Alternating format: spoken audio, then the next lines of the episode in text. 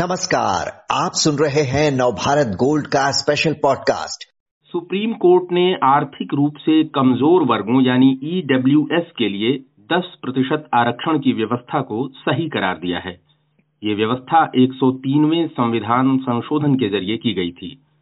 पाँच जजों वाली संविधान पीठ ने दो के मुकाबले तीन के बहुमत से ये फैसला सुनाया।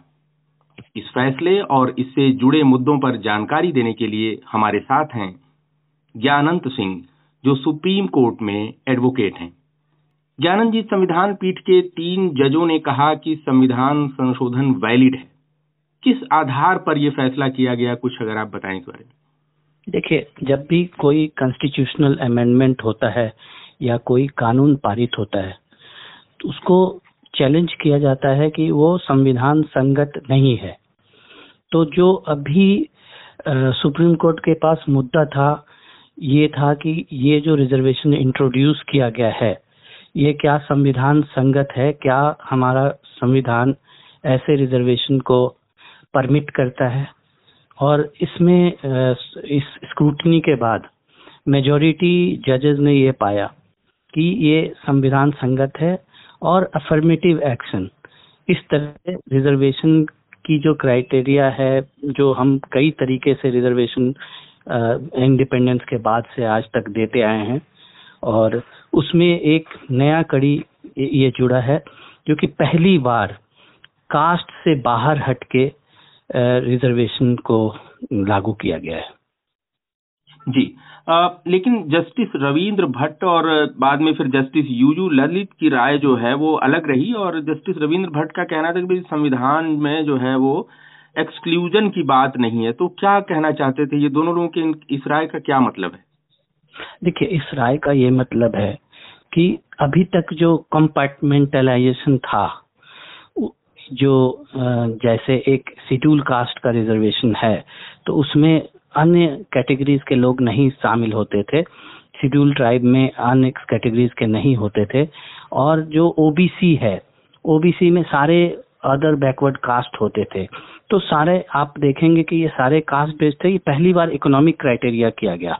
तो उन्होंने ये बोला, जो इनका मत था, जो माइनॉरिटी जजमेंट में जो बोला गया, ये बोला गया कि आपने एक्सक्लूड कर दिया है इकोनॉमिक क्राइटेरिया इक्वली लागू होता है अदर बैकवर्ड क्लास में भी। ओबीसी जो रिजर्वेशन जो जनरली हम लोग जिसको जानते हैं तो ओबीसी में भी इकोनॉमिक डिस्पैरिटी है। सारे ओबीसी के पास सेम अमाउंट ऑफ़ इकोनॉमिक वो नहीं है स्टेटस नहीं है। तो हम उनको बाहर जो कर रहे हैं तो ऐसी व्यवस्था, संविधान परमिट नहीं करता है। वो उन, उस मेजोरिटी माइनॉरिटी व्यू था, जिनको कि मेजोरिटी ने ओवर रूल किया। जी। ज्ञानंद जी ईडब्ल्यूएस के लिए अब जबकि 10 प्रतिशत कोटा जो है सुप्रीम कोर्ट ने वैलिड करार दिया है तो अब क्या लगता है आपको ओवरऑल जो रिजर्वेशन की एक जिस 50 परसेंट सीलिंग की बात की थी सुप्रीम कोर्ट ने, उसका क्या होने वाला है? अब और जो है ओबीसी को 27 परसेंट रिजर्वेशन की मांग जो है वो और मज़बूत होगी कि अब भाई तो आपने सीलिंग तोड़ दी है तोड़ने की बात हो रही है तो ये मुद्दा हमेशा से पॉलिटी में और गवर्नमेंट को हमेशा से कंसर्न रहता है रिजर्वेशन को लेके, जो कि सीलिंग ऑफ़ 50 परसेंट जो कि इंदिरा साहनी जजमेंट से आया था। इंदिरा साहनी लार्जर बेंच की जजमेंट है, पाँच जज से ज़्यादा का था, ये पाँच जज है। तो इसमें अगर इनको लगता कि 50 परसेंट सीलिंग जो इंदिरा साहनी ने दिया है, उसको अगर ये बाईपास कर रहा है तो ये असंवैधानिक घोषित होता। लेकिन इंदिरा साहनी में इस 50 परसेंट रूल को इनफ्लेक्सिबल रखा गया था। उन्होंने ये नहीं बोला था कि 50 परसेंट से एक्सीड नहीं करेगा। जनरली ये बेसिक रूल था कि हमें एक्सीड नहीं करना चाहिए, एक ऐसे था। तो इन्होंने उस, उसको डिस्कस किया है मेजोरिटी जजमेंट ने, और बोला है कि चूँकि एक नया इंक्लूसिव रिजर्वेशन जिसमें कि जो एक्सक्लूडेड ग्रुप्स थे, उनको भी इंक्लूड किया गया है। एक नया ग्रुप आया है तो हम इंदिरा साहनी ने कभी भी, इंदिरा साहनी जजमेंट जो था उसमें कभी भी इनफ्लेक्सिबल रूल नहीं था कि सीलिंग को हम एक्सीड ही नहीं करेंगे। तो अब चूँकि ये और दूसरी ये बात है कि ये जो अभी नए सिरे से रिजर्वेशन इंक्लूड हुआ है, उस समय अमेंडमेंट नहीं हुआ था। संविधान में आर्टिकल 16 में सिक्स अब जोड़ा गया है, ये 103वें अमेंडमेंट से। तो नए अमेंडमेंट के परिप्रेक्ष्य में इंटरप्रेट करते हुए इन्होंने उस सीलिंग को इनफ्लेक्सिबल नहीं माना है। बोला है कि ये फ्लेक्सिबल है, ये आगे पीछे हो सकता है।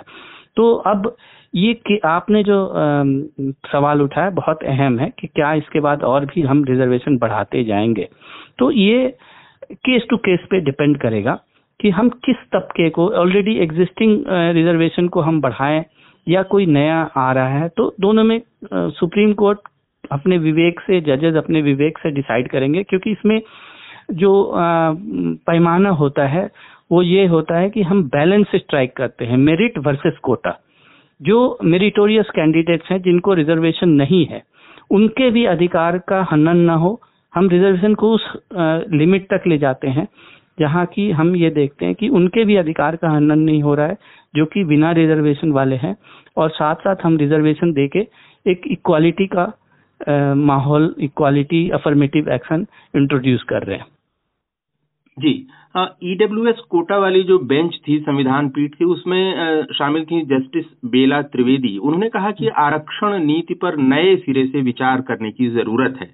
और जस्टिस जे बी पारदीवाला ने भी कहा कि भाई इससे इतफाक जताया और कहा कि आरक्षण अनिश्चित काल तक जारी नहीं रह सकता।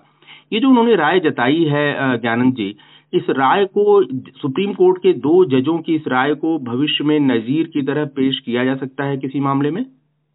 देखिए ये जो राय है बहुत ही अहम है और बहुत ही इम्पोर्टेंट है। और ये पहली बार नहीं है जो इन दो जजेस ने ऐसे, ऐसी बात कही है। इससे पहले रिजर्वेशन के मुद्दे पे फैसला देते हुए जस्टिस रोहिंटन नारीमन की बेंच ने ये बात कही थी कि अब हमें बियॉन्ड कास्ट सोचना पड़ेगा, जिसमें कि समाज में जो जो लोग समानता से नीचे हैं, समानता की रेखा से नीचे हैं, सबको हम इंक्लूड कर सके ताकि आगे में रिजर्वेशन का जो ऑब्जेक्ट है वो फुलफिल हो और हम एक इगेलिटेरियन सोसाइटी की ओर बढ़ पाए। ज्ञानंद जी, एक सवाल आपसे और हम पूछना चाहते हैं कि ईडब्ल्यू e कोटे के लिए जो आठ लाख रुपए सालाना फैमिली इनकम की जो लिमिट है कि उससे नीचे के लोग ही ले सकते हैं, इसको और कम किया जाना चाहिए क्या? क्योंकि गरीबों की बात हो रही है तो क्या गरीबी रेखा के नीचे के लोगों को ही ईडब्ल्यू e आरक्षण मिले, ऐसा होना चाहिए? देखिए ये जो डिसीज़न है सुप्रीम कोर्ट ने इसको लीगली लीगल स्क्रूटनी किया इस मामले को कि क्या अफर्मेटिव एक्शन के लिए ये प्रक्रिया अपनाई जा सकती है और उसको सही ठहराया है। जहाँ तक आठ लाख और जो कट ऑफ़ है इनकम का, उसकी बात है, वो अब्सल्यूट डिस्क्रिशन है पॉलिटिकल स्टैब्लिशमेंट का और अभी हमने पहले भी देखा है, कई बार ये रिवीजन होता है।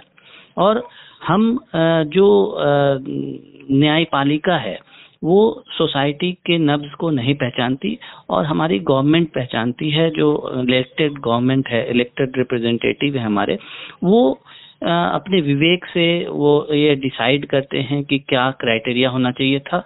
और अभी आठ लाख रखा है, मे भी कल को अगर इनको लगेगा कि इससे जो ओवरऑल पूल है, वो उसमें कुछ ऊपर के क्रीमी लेयर जो हैं, वो एडवांटेज ले रहे हैं तो बेशक इसको रिवाइज करेंगे। और ये कुछ अहम, बहुत बड़ा मुद्दा नहीं है। और ये लीगल नहीं है, ज़्यादा फैक्चुअल है। जो स्टैटिस्टिक्स है गवर्नमेंट के पास आएगी। ऑलरेडी ये अमल में है। ईडब्ल्यू एस ऑलरेडी अमल में है। और हम ईडब्ल्यू एस रिजर्वेशन दे रहे हैं। तो उसके बाद हम वो जो डेटा आएगा, उसके बाद गवर्नमेंट इसको रिव्यू करेगी। इसमें कोई बहुत बड़ी डिबेट और लीगल इश्यूज़ नहीं आते इसमें। जी, एक सवाल ज्ञानंद जी जो हम लौट के आते हैं उस पर, वो जस्टिस रविंद्र भट्ट जी ने जो कहा कि इकोनॉमिक क्राइटेरिया बनाया गया है ईडब्ल्यूएस e के लिए, लेकिन इस रिजर्वेशन से आप जो है S C S T OBC को जिस तरह बाहर कर दिया है आपने तो ये एक्सक्लूजन हो गया। तो अगर वो इंक्लूजन की बात है, कर रहे हैं, अगर ये किया जाता, अगर ये कोर्ट ऐसा कहता तो फिर तो ऐसा होता क्या कि दो जगह रिजर्वेशन एक ही व्यक्ति क्लेम कर सकता होगा? ऐसी सिचुएशन बन सकती थी क्या? एकदम सही आप बता रहे हैं। इससे जो प्रैक्टिकल जो ऑब्जेक्ट है रिजर्वेशन का, मेरे हिसाब से जो गवर्नमेंट ने जो सोच के किया, वो फ्रस्ट्रेट होता। ऐसे, क्योंकि जो, जिस ओबीसी की बात एस सी आप अलग कर दें। S T S C S T reservation हमारे संविधान जब से हमारा लागू हुआ, तब से चला आ रहा था। और ओबीसी रिजर्वेशन जो है अदर बैकवर्ड क्लासेस की जो रिजर्वेशन है, वो हमने बाद में डाली। आपको पता होगा, इंदिरा साहनी ने ओबीसी रिजर्वेशन को मॉडिफाई किया था, इंदिरा साहनी जजमेंट में सुप्रीम कोर्ट ने। और उसमें क्रीमी लेयर को ऑलरेडी हटा दिया था। मतलब कि ओबीसी जो कास्ट हैं, उनमें जो जो ज़्यादा इन वाले ग्रुप हैं, जो क्रीमी लेयर हैं, वो बाहर हैं। तो मेरा ये कहना है कि जो ओबीसी के कास्ट हैं, उसमें भी जो आज ओबीसी हैं other backward caste caste plus economic criteria दोनों इंक्लूडेड है उसमें। और जैसे ही आप ईडब्ल्यूएस e में इनको डालेंगे तो जो उनके, जो ईडब्ल्यूएस e कैटेगरी में ओबीसी आ जाएँगे तो ओबीसी की सीट्स बढ़ जाएँगी। जैसे आज के डेट में रिजर्वेशन हम आ, वो रिजर्वेशन जो दे रहे हैं वो लिमिटेशन नहीं है रिजर्वेशन है। जैसे अगर कोई ओबीसी कोई एससी कोई एसटी अगर जनरल तौर पे अच्छे नंबर लाकर मेरिट से पास होता है और वो अपनी सीट हासिल करता है तो वो रिजर्वेशन के उसमें नहीं जोड़ा जाता है। वो रिजर्वेशन उसके अलावा उसके नीचे के जो ओबीसी रैंक वाले लोग हैं उनको नौकरी दी जाती है। तो उस उस परिप्रेक्ष्य में आप देखेंगे तो ओबीसी और ईडब्ल्यूएस e में पहली, मेरा पहला मानना ये है कि दोनों में जो कास्ट है दोनों वो नहीं कर रहे हैं अलग अलग कास्ट हैं दोनों के, और दोनों में इकोनॉमिक क्राइटेरिया है तो ये इधर का बेनिफिट और ले लेता, और वो डबल रिजर्वेशन आता, जो कि और आर्ग्यूमेंट में आया था, मेरे हिसाब से वो सही आर्ग्यूमेंट था। जी। ज्ञानंद जी आपने इस पूरे मसले पर बहुत विस्तार से जानकारी दी। धन्यवाद आपका।